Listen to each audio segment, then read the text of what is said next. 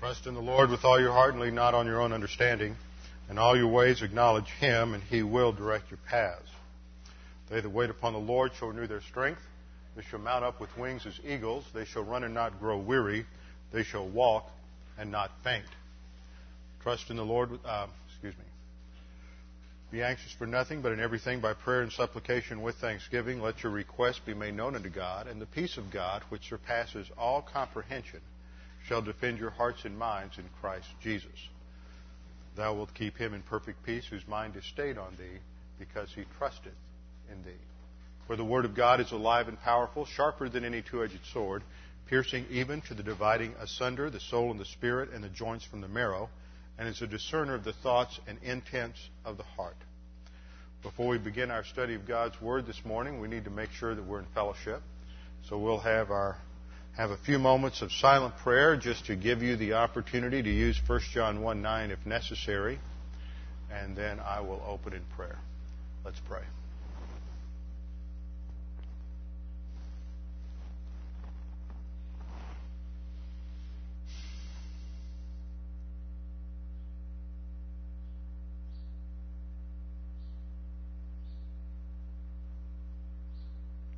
Father, we do thank you that we have your word that is a lamp unto our feet and a light unto our path. The psalmist says that it is in your light that we see light. Only as we submit to the teaching of your word and do we come to an accurate understanding of the nature of reality, the universe as you have created it, the reality of sin in our own lives, and the additional reality of your abundant grace that has provided the perfect solution through the substitutionary atonement of our Lord Jesus Christ, and through the revelation of your complete canon of Scripture to us. Now, Father, as we study your word, we pray that you would help us to understand these things and that we might be challenged by them. We pray this in Christ's name. Amen. Last week, we began our study of First Corinthians. So open your Bibles with me to First Corinthians chapter one. We began last time by looking at the background to this church and to this city. Corinth was one of the largest cities in the Roman Empire. It was a port city. It was a city not unlike a combination of Las Vegas, Los Angeles, New York. Had a little bit of everything to offer. There was probably no sin that was left unpracticed. No carnality that was left unlusted for. They had just a little bit of everything going on in Corinth, and it was the good time city of the Roman Empire. And so when Paul came there in approximately fifty-one A D, he discovered that there was a synagogue there. There was a large Jewish segment there because it, as a port city, there was a tremendous amount of commerce, a tremendous amount of trade between East and West. As I pointed out from the map last week, it's situated uh, just south of the Isthmus of Corinth, where there are two bays that come together. And rather than have the ancient ships uh, traverse the around the Peloponnesian Peninsula, which was quite dangerous, they would uh, transport the goods from one bay to the other across this narrow six miles of the Isthmus. Consequently, there was a large commercial community there, and that would, of course, attract many Jews to the area and those who were practicing trades and various businesses.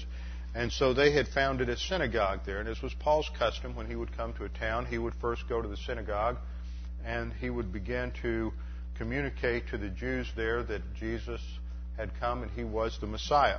He was the fulfillment of all the prophecies of the Old Testament, and he would begin to Uh, explain the Scriptures in that light. And, of course, before long there would rise up some opposition, as happened in Corinth, and they were quite opposed to him. And even though the president of the synagogue had become saved, they Paul left, but he didn't go far. He went across the street to a place next door, and he set up a uh, another um, base of operations for the new church.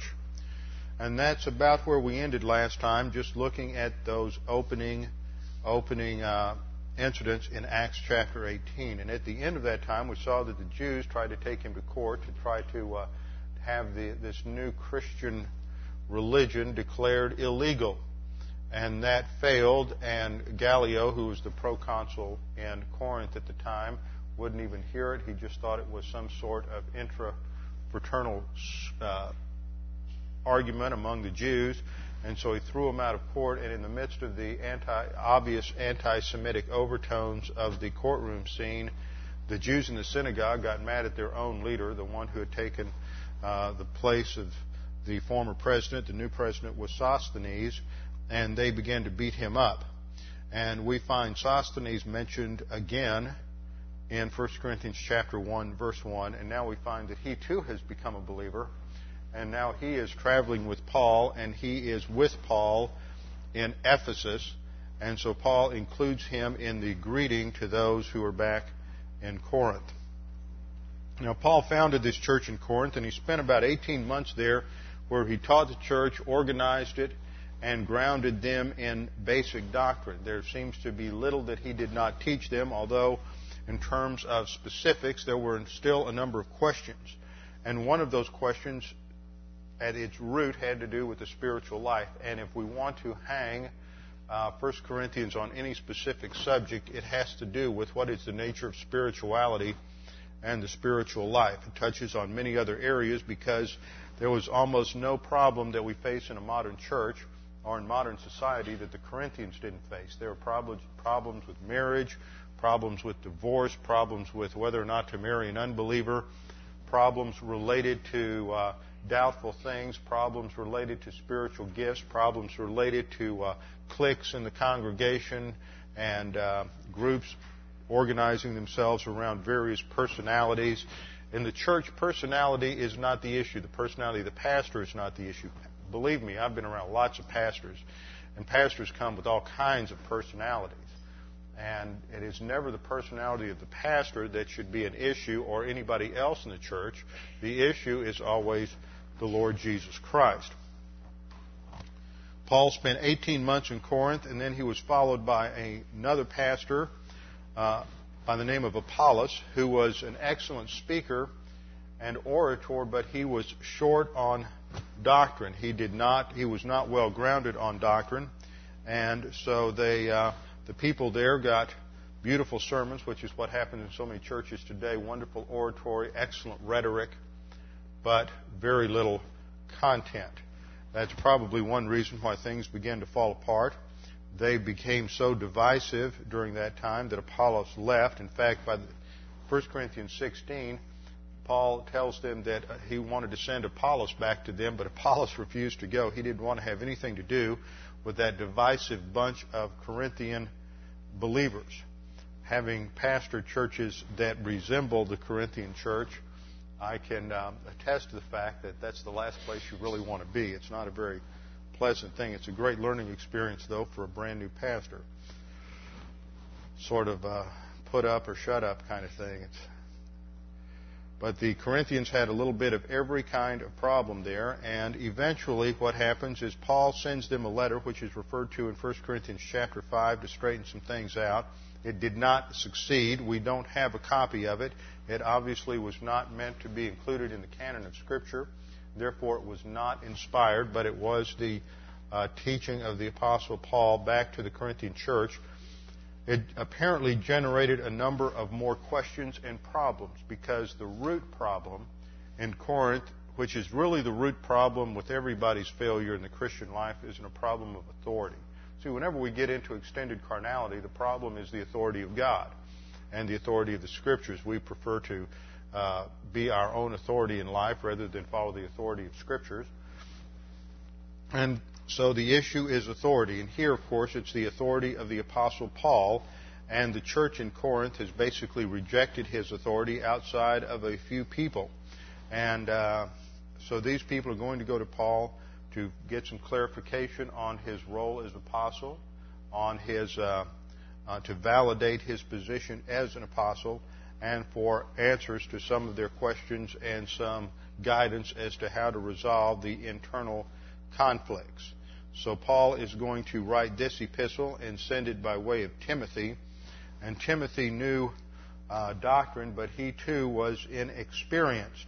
and he did not uh, ultimately resolve the problem. And so finally Paul had to send Titus, and Titus took this, and Titus seems to have been able to straighten things out in Corinth. So Paul begins in verse one with the basic uh, opening that Paul uses in almost every epistle. And if you want to do an interesting study sometime, do a comparison of Paul's salutations from one epistle to another. They always give you some clue as to why he is writing the epistle.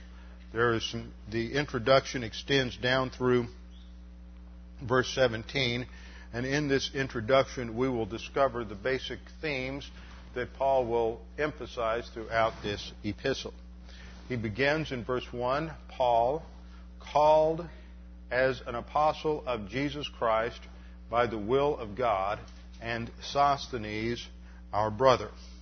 He refers to himself as Paul. This is the name by which he is known. It's his Greek name by which he is known after his salvation. Prior to his salvation, he was known by his uh, Hebrew name, Saul. He was named after the first king of Israel, who was also from the tribe of Benjamin, as Paul was.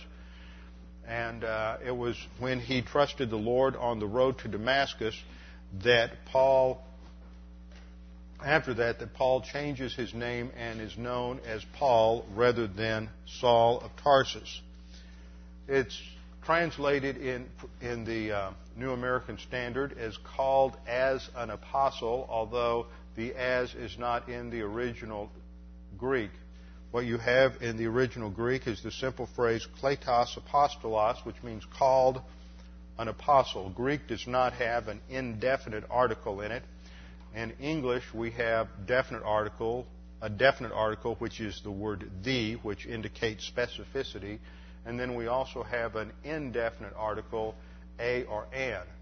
Uh, Greek does not operate in that same way. If um, uh, there, if it, the word does not have the article, it may be for a number of reasons. A word can be definite in Greek and not have the article simply because the author is emphasizing the quality of the noun, which is what I think is happening here, that this is an anarthrous noun. Anarthrous means it doesn't have an article. But he's emphasizing the quality here. This is a major issue in this epistle, the issue of Paul's qualifications as an apostle and the issue of Paul's authority.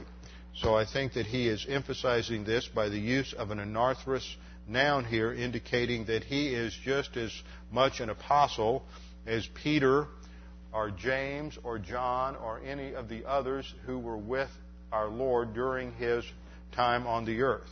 And by that I don't mean James, the Lord's brother. I mean James, the brother of uh, of John. So Paul says he's called an apostle of Jesus Christ. Now, why does Paul start with this? Paul starts with this, as I've said, simply because he was not a part of the original twelve. Now, what's happened in liberal theology, starting in the late nineteenth century, was liberals came along and said that Paul really revised Christ's theology. So every now and then you'll run across somebody, and you'll hear about this through some movie or some new book that's out, talking about Paul's uh, how Paul changed what Jesus taught. And that came out of nineteenth century liberalism, because at the very beginning, liberals reject the concept of the inspiration and authority of Scripture. Paul's teaching was no different from Jesus' teaching. There are some superficial discrepancies, but they're only superficial. One of the greatest scholars of the twentieth century was a man by the name of J. Gresham Machen, who was one of the greatest defenders of orthodox, and by that I mean correct, biblical Christianity in contrast to liberalism. And he wrote a book called The Origin of Paul's Religion back in the twenties, where he demonstrates beyond any shadow of a doubt that what Paul taught was the same thing that is taught in the Gospels.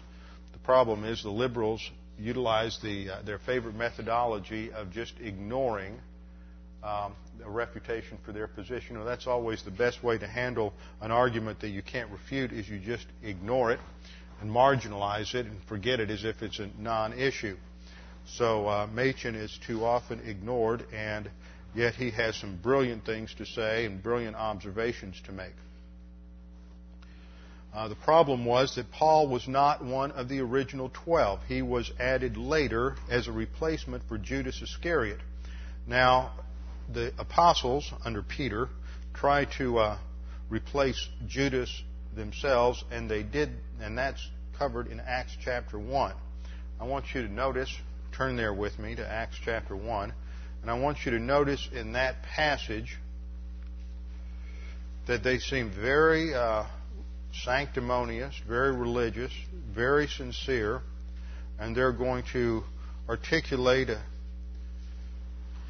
what sounds to be a very sincere prayer. Now, there's a lot of disagreement over just exactly what happens here. Most of the time you'll hear somebody say that this was legitimate and they actually did choose Matthias as the twelfth apostle, but they missed the point. And we will explain the point in just a minute. What had happened was there were twelve apostles during Jesus' incarnation. The twelfth one was Judas. Judas was not a believer. He betrayed the Lord, and then he committed suicide. So while they're waiting in Jerusalem for the Holy Spirit to come, and notice Jesus gave them no instructions about replacing Judas, uh, Peter gets the idea that they need to uh, replace uh, Judas. So he comes along, and let's get the context starting in about verse um, twenty, twenty-one. Peter suggests to this crowd, he gets together one hundred twenty believers, and they're going to elect a, a replacement for Judas. Verse twenty, twenty um, where are we? twenty-one, he says, "Therefore, of these men who have accompanied us all the time that the Lord Jesus went in and out among us, beginning from the baptism of John to that day when he was taken up from us, one of these must become a witness with us of his resurrection." Notice that he recognizes one of the qualifications of an apostle is that they are a witness of the resurrection. Now, that's important. Today you will hear of people claiming to be apostles, but unless they are over nineteen hundred years old, they can't be an apostle, because one of the qualifications for an apostle is that they were a witness of the resurrection. And if they claim that Jesus in his resurrected body has appeared to them as he did to the apostle Paul, well, perhaps we ought to talk to them about whether or not they need to get on Prozac or Zoloft or some other uh, medication. So Paul, I mean, Peter recognizes that the that an apostle needed to be a witness of the resurrection, and so the group that's gathered there suggests two: Joseph, called Barsabbas, who was also called Justus, and then a second man named Matthias.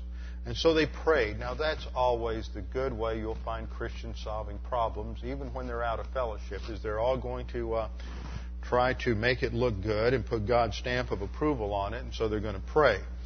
But God is not authorizing this, and this prayer doesn't get any higher than the ceiling. They prayed and said, "You, O Lord, who know the hearts of all, show which of these two you have chosen to take part in this ministry and apostleship from which Judas by transgression fell, that he might go to his own place." And they cast their lots, and the lot fell on Matthias, and he was numbered with the eleven apostles. This is the last time you hear anything about Matthias. He's not mentioned again. We never hear of him again. He disappears from the pages of church history and tradition, and that is one indication that he had no significant role to play as an apostle. Uh, the other is, that as we will note in a few minutes when we get into the doctrine of the apostleship, is that the gift of that apostleship is a spiritual gift. It's not simply an office. It is a spiritual gift, and spiritual gifts are sovereignly given by God the Holy Spirit at the point of salvation. They don't come from men. That's why Paul's next statement, turn back with me to First Corinthians chapter one. Paul's next statement is that he is an apostle of Jesus Christ, indicating his relationship to the Lord, that the Lord is the one who has commissioned him. We're going to have to stop in a minute and start looking in detail at the doctrine of apostle, but it basically means someone who is commissioned or sent on a mission. And when you're an apostle of Jesus Christ, the genitive indicates the source of the apostleship or the source of his commission, and that is the Lord Jesus Christ. That he is an apostle of the Lord Jesus Christ through the will of God. And through the will of God is a, uh, in the Greek, it's a dia, preposition dia, plus the genitive. And when you have a construction like this, dia followed by a genitive noun, D I A, then that indicates means or mode. It is not cause. Now, I think in the Old King James it translated that cause, but that's erroneous. It's the same kind of construction you have in Ephesians two, eight, nine, for by grace you have been saved through faith, dia plus the genitive. It's not because of faith. As soon as you say that faith is the cause of salvation, then you are making faith meritorious. Faith is not the cause of salvation, neither is uh, lack of faith the cause of condemnation. Now, John three eighteen says, "He who believes on him is not condemned, but he who believeth not is condemned already." But don't make the mistake of saying that, that if you don't believe, you're, you're condemned because you didn't believe. As soon as you put that causal construction in there, you're implying that faith is meritorious. Uh, when you don't believe, you don't receive the imputed righteousness of Jesus Christ. And it's the failure to possess the uh, imputed righteousness of Christ that's the basis for condemnation at the Great White Throne Judgment in Revelation chapter twenty. We are not condemned for our sins because those sins have already been paid for on the cross by Jesus Christ. Remember, two things are necessary in order to have salvation. One, the penalty has to be paid. And the penalty was paid in full by Jesus Christ on the cross. But that didn't solve all of the problems. The other problem is that man is minus R, and he does not have the perfect righteousness that God demands. And it is only when we put our faith alone in Jesus Christ that it is through faith that God then imputes to the believer or credits to his account at the instant of salvation perfect righteousness. And it is on the basis of that perfect righteousness then that God declares the believer to be justified. Both righteousness and justified, justification, come from the same Uh, word group in the Greek, which is based on the noun dikē, which means to be right, to be just, to be uh, justified, justification. All those words come from that word group. You have words like dikaiō for the verb and dikaiosune for the noun. All of those indicate something to do with righteousness or justification. So justification occurs only because the believer possesses the perfect righteousness of Christ, not simply because the penalty is paid. The penalty of, is, the payment of the penalty is related to the doctrine of redemption, but that is not the only aspect of Christ's penalty on the cross. Um, the pay, Christ's payment of the penalty on the cross. So Jesus Christ paid our penalty in full, and so sin is no longer the issue. The issue is whether or not we possess the perfect righteousness of Christ, and we get that only through faith. So that is the means. Same kind of construction you have here. Paul called an apostle, take out the as, called an apostle of Jesus Christ through, by, or through the will of God. And then he includes with him and Sosthenes. And there is no word for hour in the English. It has to be added simply to give it a little better reading in English. Sosthenes, our brother. So that brings us down to where we need to talk about the doctrine of apostleship. But before we get there, we need to look at one other passage or cross-reference to understand the source of apostleship. And that is in Galatians chapter one, verse one. Paul had the same problem with the Galatian believers, and so he had to, in his introduction to the epistle to the Galatians, emphasize his uh, gift of apostle. There we read, Paul, an apostle. And then he adds, not sent from men, nor through the agency of man, but through Jesus Christ and God the Father, who raised him from the dead. Notice in that verse, he, the first thing he says about being an apostle is it's not from men. Now, the New American Standard translates that not sent from men, and I don't think that's the uh, best translation there, it is not the, the apostleship did not come from men. He did not. It was not bestowed upon him by a group of men. In the Greek, this is the uh, preposition apa plus the accusative, and he is emphasizing the fact that he did not receive his apostleship from a group of men, not like Matthias in Acts chapter one, in other words. They didn't get together and bestow the gift on him or choose him or elect him. He's indicating that the gift of apostleship does not come from the source of men, a college of men, a college of cardinals, a, um, a board of deacons, or any other group. Then he says, secondly, neither does it come through men. And this is dia plus the genitive, which indicates means or instrumentality. And he says, neither does it come through the means or instrumentality of a man. It comes only through Jesus Christ. It is a divine commission and a divine appointment, and it is not based on men. You can't bestow it on yourself. Your church can't bestow it on you. A group of uh, men cannot bestow it on you. It only comes from the Lord Jesus Christ. And, of course, it is in Acts chapter nine that when, when the Lord Jesus Christ appeared to Paul on the road to Damascus, that Jesus Christ personally commissioned him as an apostle. So let's look at about five points or six points under the doctrine of apostleship. Eight points. First point. Definition. Apostle comes from the Greek word apostolos. Comes from the Greek word apostolos, which means someone who is commissioned and sent on a mission.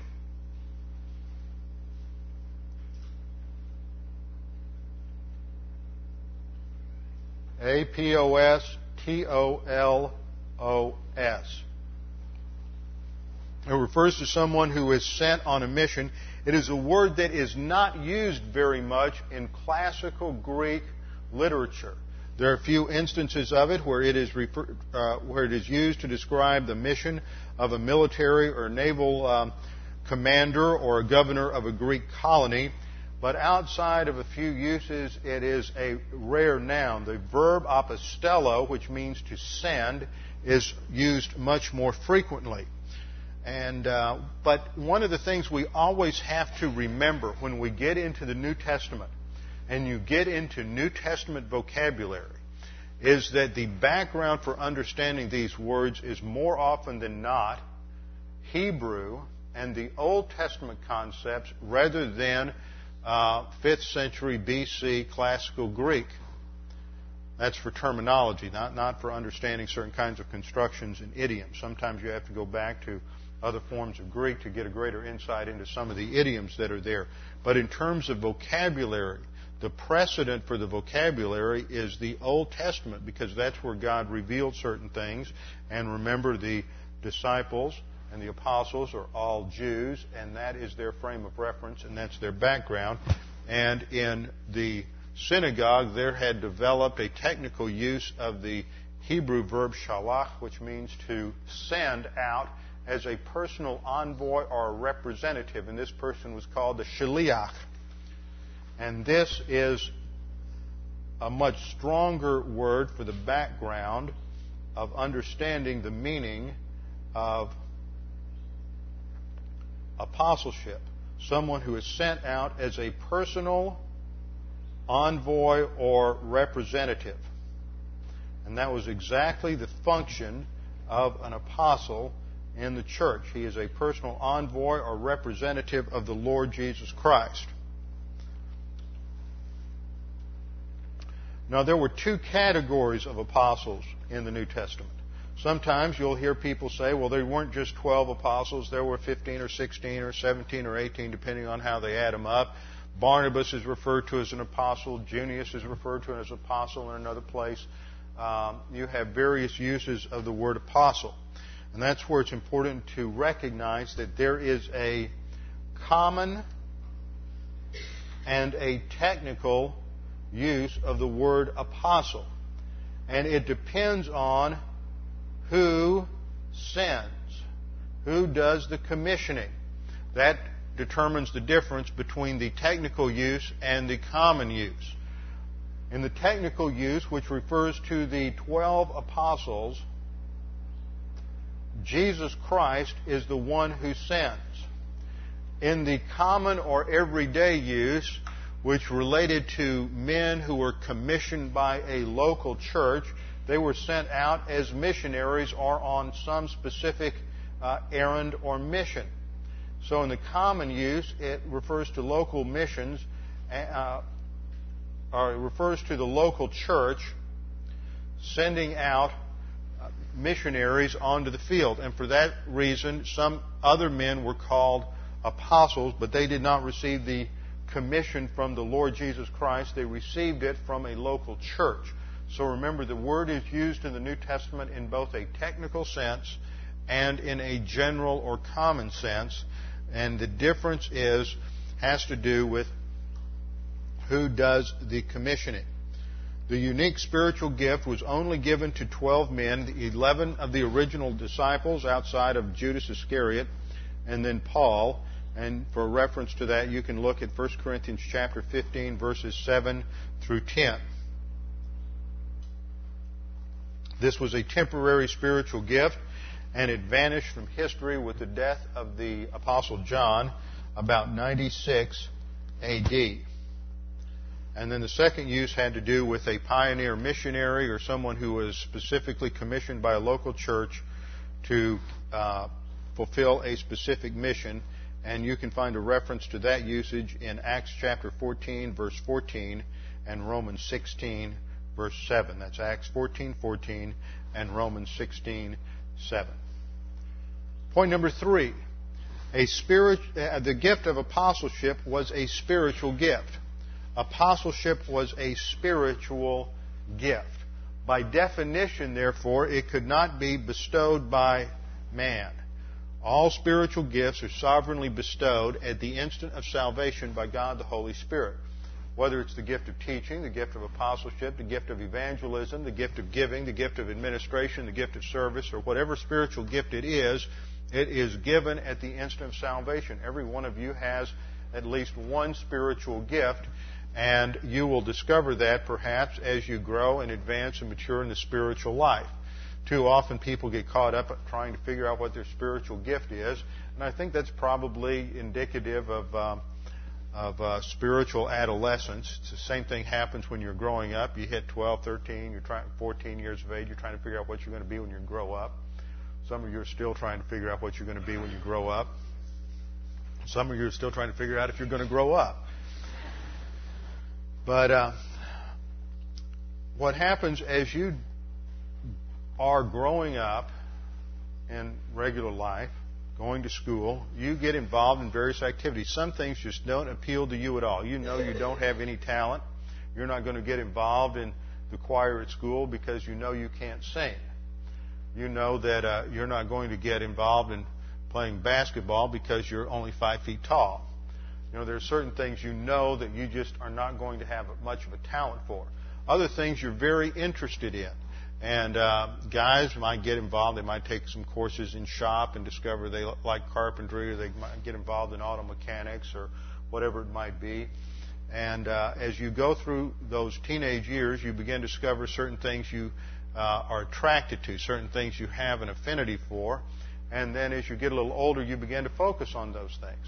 As a byproduct of maturity, you begin to realize that you have certain areas of interest and certain areas where you don't have interest. It's the same thing in the spiritual life. The issue isn't to try to figure out what your spiritual gift is, because in terms of most of the spiritual gifts that are operational today, there's still a responsibility in those areas for every single believer.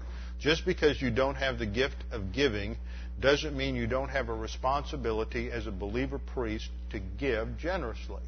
Other people have the gift of giving, and I th- I have discovered, I think, this isn't doctrine, this is my opinion from experience, that it seems to me that a lot of people who have the gift of giving somehow seem to have the gift of making money. And I know a couple of people like this, and um, they seem to have the gift of making money, and they enjoy making money so that they can give it away to support doctrine, to support missions, to support local churches. And that's a fantastic operation of that gift. Now, not everybody who has the gift of giving, I think, has the gift of making money like that, but a few people do. Other people have the gift of service. But that doesn't mean that if you don't have the gift of service that you're not responsible or accountable in the spiritual life for serving one another. That's commanded of all believers. Uh, we're all commanded to be witnesses and to be involved in witnessing, but not every believer has the gift of evangelism. Everybody just about is expected to teach at some level. If you're a parent, it's your responsibility, not the church's, to teach your children doctrine.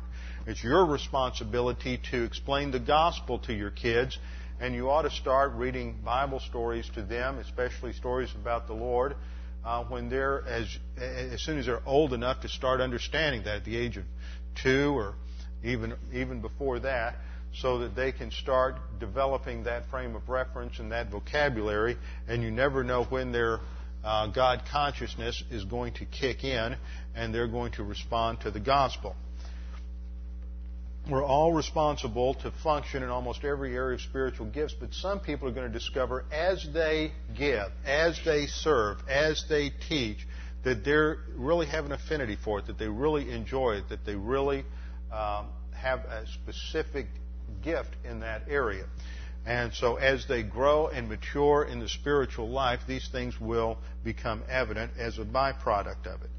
So the gift of apostleship was a spiritual gift. It was given by God the Holy Spirit and uh, was given to the church along with other spiritual gifts, according to First Corinthians twelve, twenty-eight and twenty-nine, where Paul says, "And God has appointed in the church first apostles, second prophets, third teachers." Notice he ranks apostles, prophets, and teachers, and of those, the first two are temporary gifts. Now, I'll show why prophets are temporary in a minute. When we look at Ephesians two twenty, we'll see that apostles and prophets are foundational gifts. So that raises teaching to a higher level, and that is because the teacher of the Word of God is the one who feeds the sheep. The responsibility of the pastor-teacher is to feed the congregation so that they can grow and mature in their spiritual life. If you don't have the right nourishment, the right food, the right sustenance from the Word of God, then you can't grow as a believer in the Lord Jesus Christ. That's exactly what's happened in so many churches across our country today, is they are doctrinally impoverished. There is no teaching coming out of the pulpit. There's a lot of verbiage coming out of the pulpit, a lot of hot air, but there's and, and beautiful rhetoric, but there's no doctrine. So people don't grow. And then Paul ranks other spiritual gifts, such as miracles, gifts of healing, helps, administration, various kinds of languages. And then he says, all are not apostles, are they? All are not prophets, are they? All are not teachers. In other words, not everybody has the same gifts. They are distributed according to the sovereign will of God the Holy Spirit. Well, third point. What are the qualifications for apostle? Three qualifications for the gift of apostle. First of all, they're appointed by God the Holy Spirit and commissioned by the Lord Jesus Christ. First Corinthians chapter twelve, verses eight to eleven. Appointed by the Holy Spirit, commissioned by the Lord Jesus Christ. That's our passage, First Corinthians one one and Galatians one one. It's through the Lord Jesus Christ. Second qualification, they were to be an eyewitness of the resurrection or have seen the resurrected Christ. First Corinthians fifteen, eight through nine and Acts one twenty-two. And Acts one twenty-two also seems to suggest that they had some witnessing, or they were also a witness of the teaching of the Lord during His incarnation. Now, I've never heard anybody stress that, but it seems logical. Now, what about Paul? Paul never seems to stress that either. But if you lay Paul's life over the chronology of the New Testament, it becomes obvious that Paul must have been in Jerusalem at the same time the Lord Jesus Christ was in Jerusalem. Paul was born in Tarsus, which is up in Asia Minor. And when he was thirteen years of age, he was sent down to Jerusalem to study at the rabbinical school headed up by Gamaliel. And he was in training to be a rabbi. And that was the standard age at which when anybody would be sent to Jerusalem. And so, at the most liberal guess, Paul was probably at least twenty-five. I think he was probably a little older than that, but he was probably at least twenty-five when we first see him in Acts seven at the stoning of Stephen. Acts seven, Acts eight. That's the first time we see, see this person, Saul of Tarsus. Now, if he's twenty-five then, then he has been in Jerusalem for twelve years.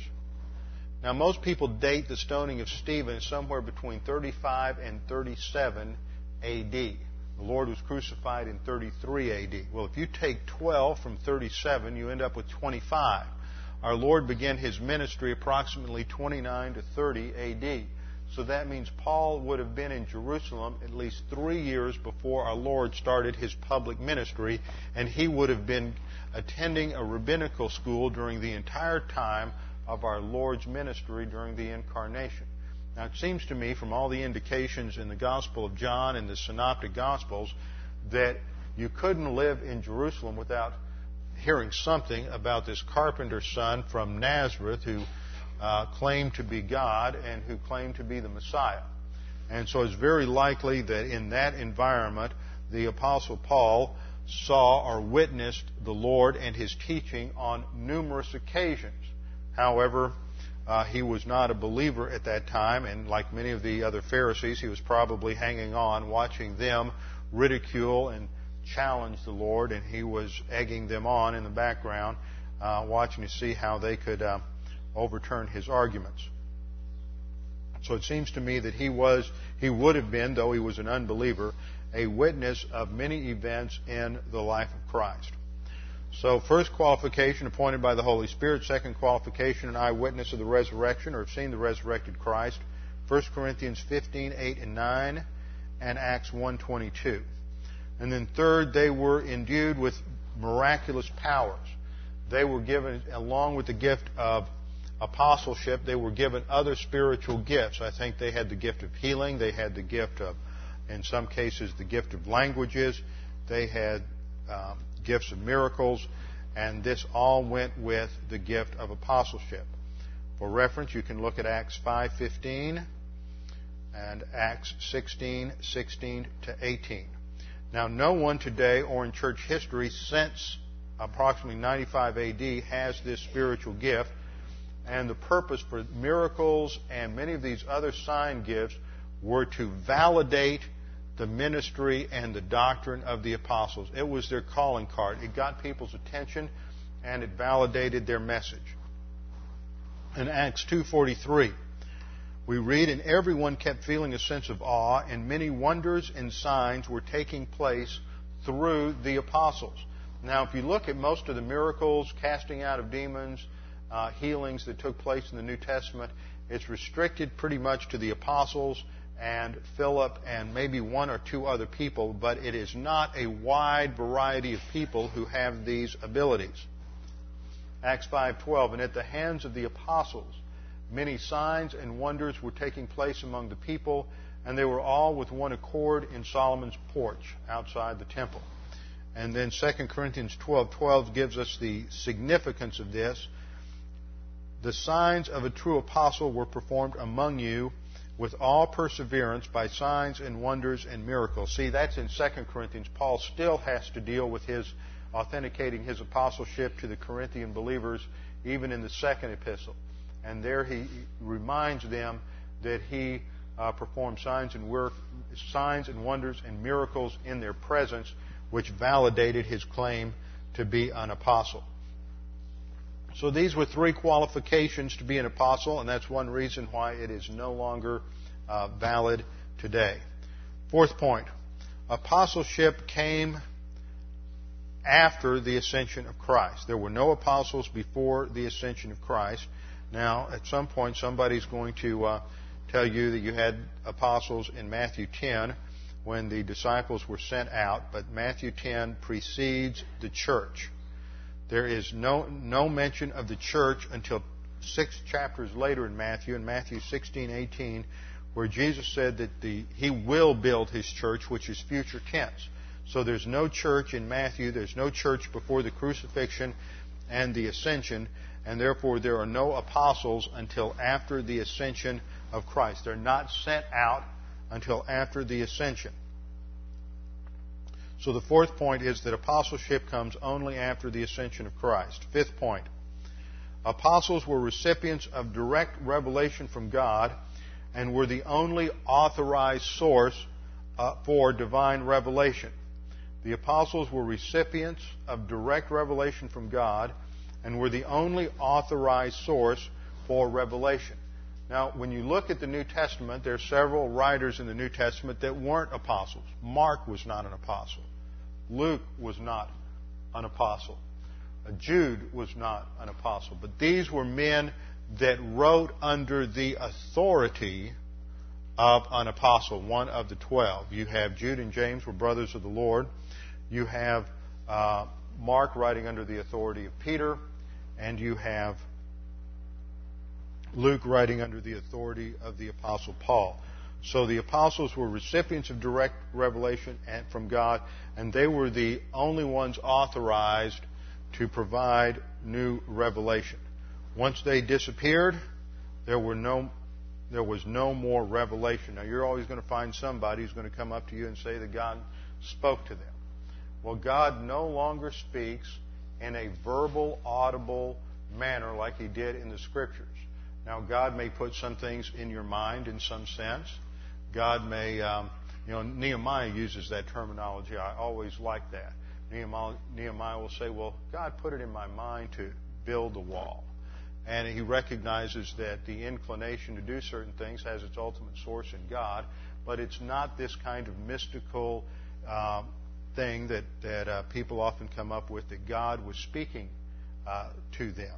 God no longer speaks as He did in the Old Testament or during the Incarnation, where you have this verbal, audible revelation. Point number six. Or excuse, yes, point number six. This will be our last um, last point. Point number six, or seven. I think I've got out of line there. Point number seven. The apostolic gift died out in the first generation. There was no provision for successors. You look through the New Testament, and there's no indication of a successor for the gift of apostle. They are not, it's not passed on through the laying on of hands. There is no such thing as apostolic succession. Now, that term was originally used in the next century, in the second century, but at first, it did not refer to a succession of individuals. See, that was the perversion of it as it came down later into the Roman Catholic Church. It wasn't a succession of individuals, but a succession of doctrine. You were a successor of the apostles if you taught the same doctrine the apostles taught.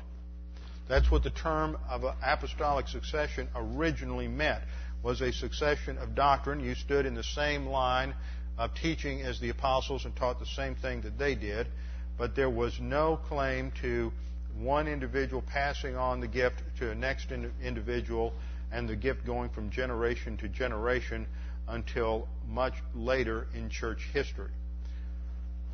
Even Peter in his uh, first epistle did not claim the gift of apostleship. In First Peter chapter five, he simply refers to himself as a fellow bishop.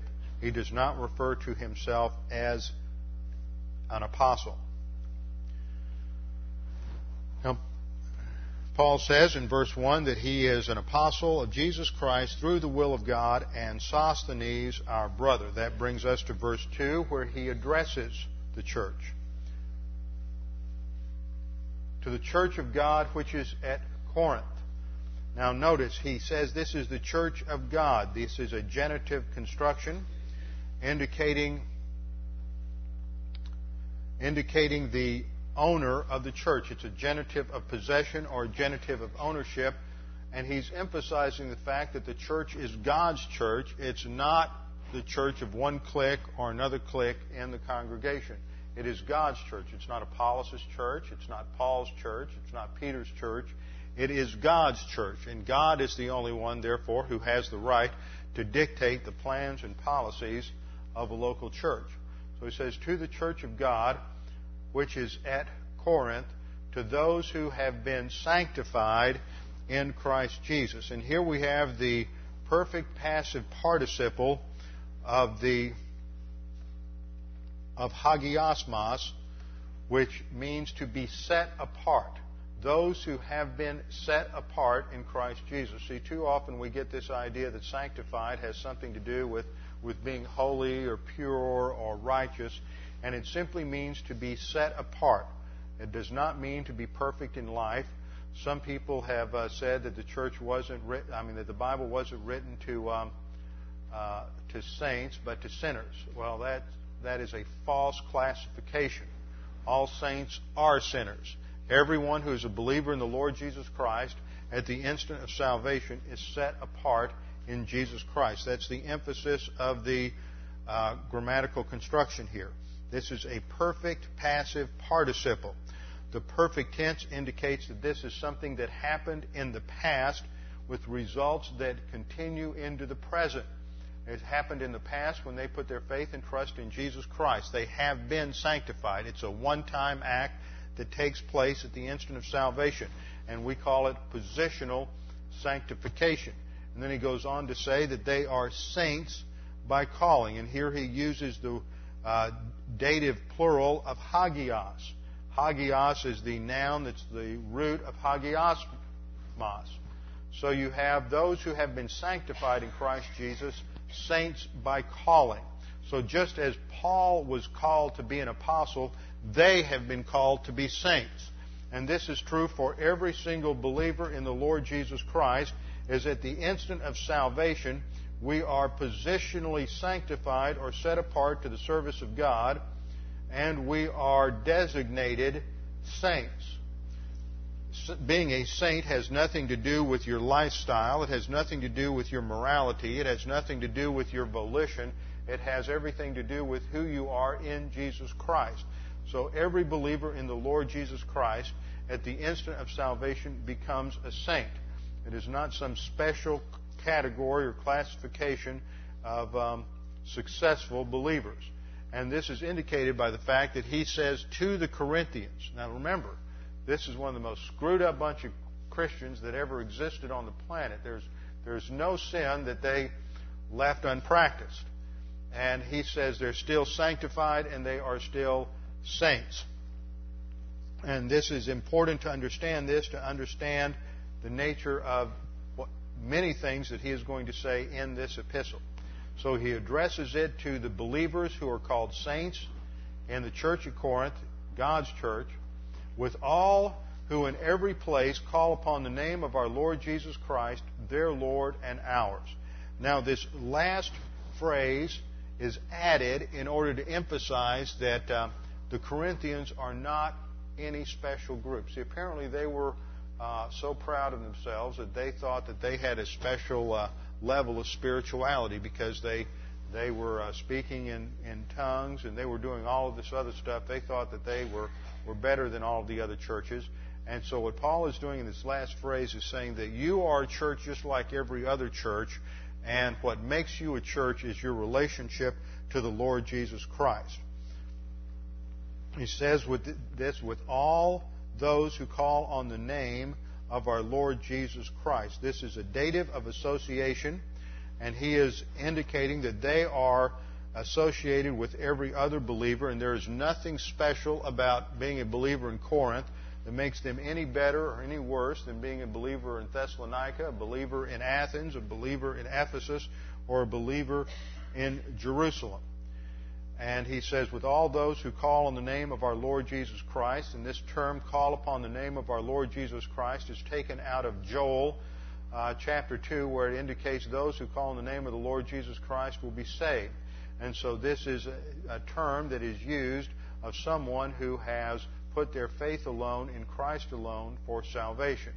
So he says, you're a saint by calling with all who call upon the name of our Lord Jesus Christ, indicating once again that, that every believer is a saint by calling with the Lord Jesus Christ, their Lord and ours, indicating that they all serve one Lord. And there is no distinction between uh, the church in Corinth and any other church. Then in verse three, he gives a, a greeting. Now, there are some people who will emphasize this when they teach. They'll say, well, this is just a common greeting. Grace, karein, E I N ending. Kairos was the standard way the Greeks would greet each other. And peace in Hebrew was shalom, and that was a typical greeting for Jews. And that's true, but Paul puts his own touch to this under the inspiration of the Holy Spirit. He doesn't use the standard Greek greeting kairos. He uses the word for grace, which is uh, charis. C H A R I S. So under the inspiration of the Holy Spirit, he's going to take the common everyday salutation that you would find in a letter, and he's going to tweak it. And he's going to tweak it so that it has a doctrinal impact. He is emphasizing that grace comes from God and it extends to us. And it comes, and its source is God our Father. He's going to use the uh, same genitival phrase there that we saw him using re- related to the gift of apostleship over in Galatians one one. He's going to use apa plus the genitive, indicating the ultimate source of grace and peace. He is going to connect these two because the only source of grace and peace in life is God the Father and the Lord Jesus Christ. It does not come from circumstances. It does not come from the details of life. It does not come from other people. It does not come from uh, financial success or uh, vocational success. It comes from the Lord Jesus Christ. If you don't have a relationship with the Lord Jesus Christ and applying doctrine, then you will never have peace in your life. And no matter how horrible the circumstances of your life, if you have a solid relationship with the Lord Jesus Christ and you're applying doctrine, then you will have peace that surpasses all comprehension. So Paul just subtly reminds us of this in his salutation, grace to you and peace, which comes from the ultimate source of God our Father and the Lord Jesus Christ. Now that brings us to the doctrine of positional truth. Before we go any further, we're going to have to look at three key doctrines that become the background for understanding what Paul is going to say. And there's a doctrine of positional truth, the baptism of the Holy Spirit, and the doctrine of sanctification. And we'll have time for one of those this morning. Just a brief review of the doctrine of positional truth. First of all, positional truth is not based on experience. It's not based on experience. Positional truth is based on a reality that occurs at the instant of salvation. You don't feel a thing. You may have the flu. You may be dying like the thief on the cross. You may be in physical misery. Uh, nevertheless, you are uh, identified with Christ. It's not based on experience. It has to do with your identification with Christ. Point number two, it's absolute, it's not progressive. It's absolute, it's not progressive. That's why Paul says you are, you have been sanctified. That relates to the doctrine of positional truth. You are saints. It's absolute. At the instant of salvation, it is an absolute position that we have in Christ. It's not based on, on our experience. We can't improve it. We can't increase it. We can't get more of it later on. There's no such thing as a second blessing or a second work of grace or a third work of grace. We get it all at salvation. That is part of our position. We can't improve on our position at all. Second Corinthians five seventeen states that we are a new creature because we are in Christ, not because of what we do. So it is our position in Christ that brings all of these uh, blessings and assets to us. Point number three, our position in Christ, our sanctification, our position as saints is not related to human merit or human morality in any way. It's not related to what we do, what we don't do. It's not based on how good we are or how, how sinful we've been. It's based on Christ's work on the cross and our identification with Him. Point number four, it is eternal. We cannot lose it. This relates to eternal security. If you understand positional truth, you'll never have a problem with eternal security. Once we are identified with Christ, that can never be reversed. Point number five, it's known only by the Word of God. You were saved. You didn't have a clue about positional truth. You never heard the term. You might not have heard it for five or ten years till five or ten years after you were saved. But then you were sitting in Bible class and you heard somebody teach it, and then you learned that at the point of salvation you were entered into union with Christ, and you understood the doctrine of positional truth. And it is not signified by speaking in tongues. That's the Pentecostal heresy. They thought that it came after salvation, and the sign of it was speaking in tongues. Point number six, it is received completely at the instant of regeneration. Received completely at the instant of regeneration. Well, that's just a brief overview of the doctrine of positional truth. And the way we enter into Christ is through the baptism of the Holy Spirit. And we don't have time to cover that this morning, so I'll start there next time with the baptism of the Holy Spirit and how we are entered into union with Christ, with our heads bowed and our eyes closed. Father, we thank you for this opportunity to study your word this morning and to understand these vital truths about our identification with Christ and our position with him. Father, it begins with a recognition of grace, that salvation is not by works that we have done, but it's according to your mercy, that you provided everything for us at the cross. Father, we pray that if there's anyone here this morning who is unsure of their eternal destiny and uncertain of their salvation, that they would take this opportunity to make that sure and certain. All you need to do right where you sit is put your faith alone in Christ alone. You don't need to say anything. You don't need to do anything. God the Father, who is omniscient, knows exactly what you are trusting for your eternal salvation. And at the instant that you believe that Jesus Christ died on the cross for your sins, at that instant, you are identified with him in his death, burial, and resurrection. You are entered into the body of Christ. You are you receive the imputation of Christ's perfect righteousness. You are justified, and you are given eternal life. Father, we pray that you would help us to understand the things that we have studied this morning, that we might be challenged by them in our own spiritual life. We pray this in Christ's name. Amen.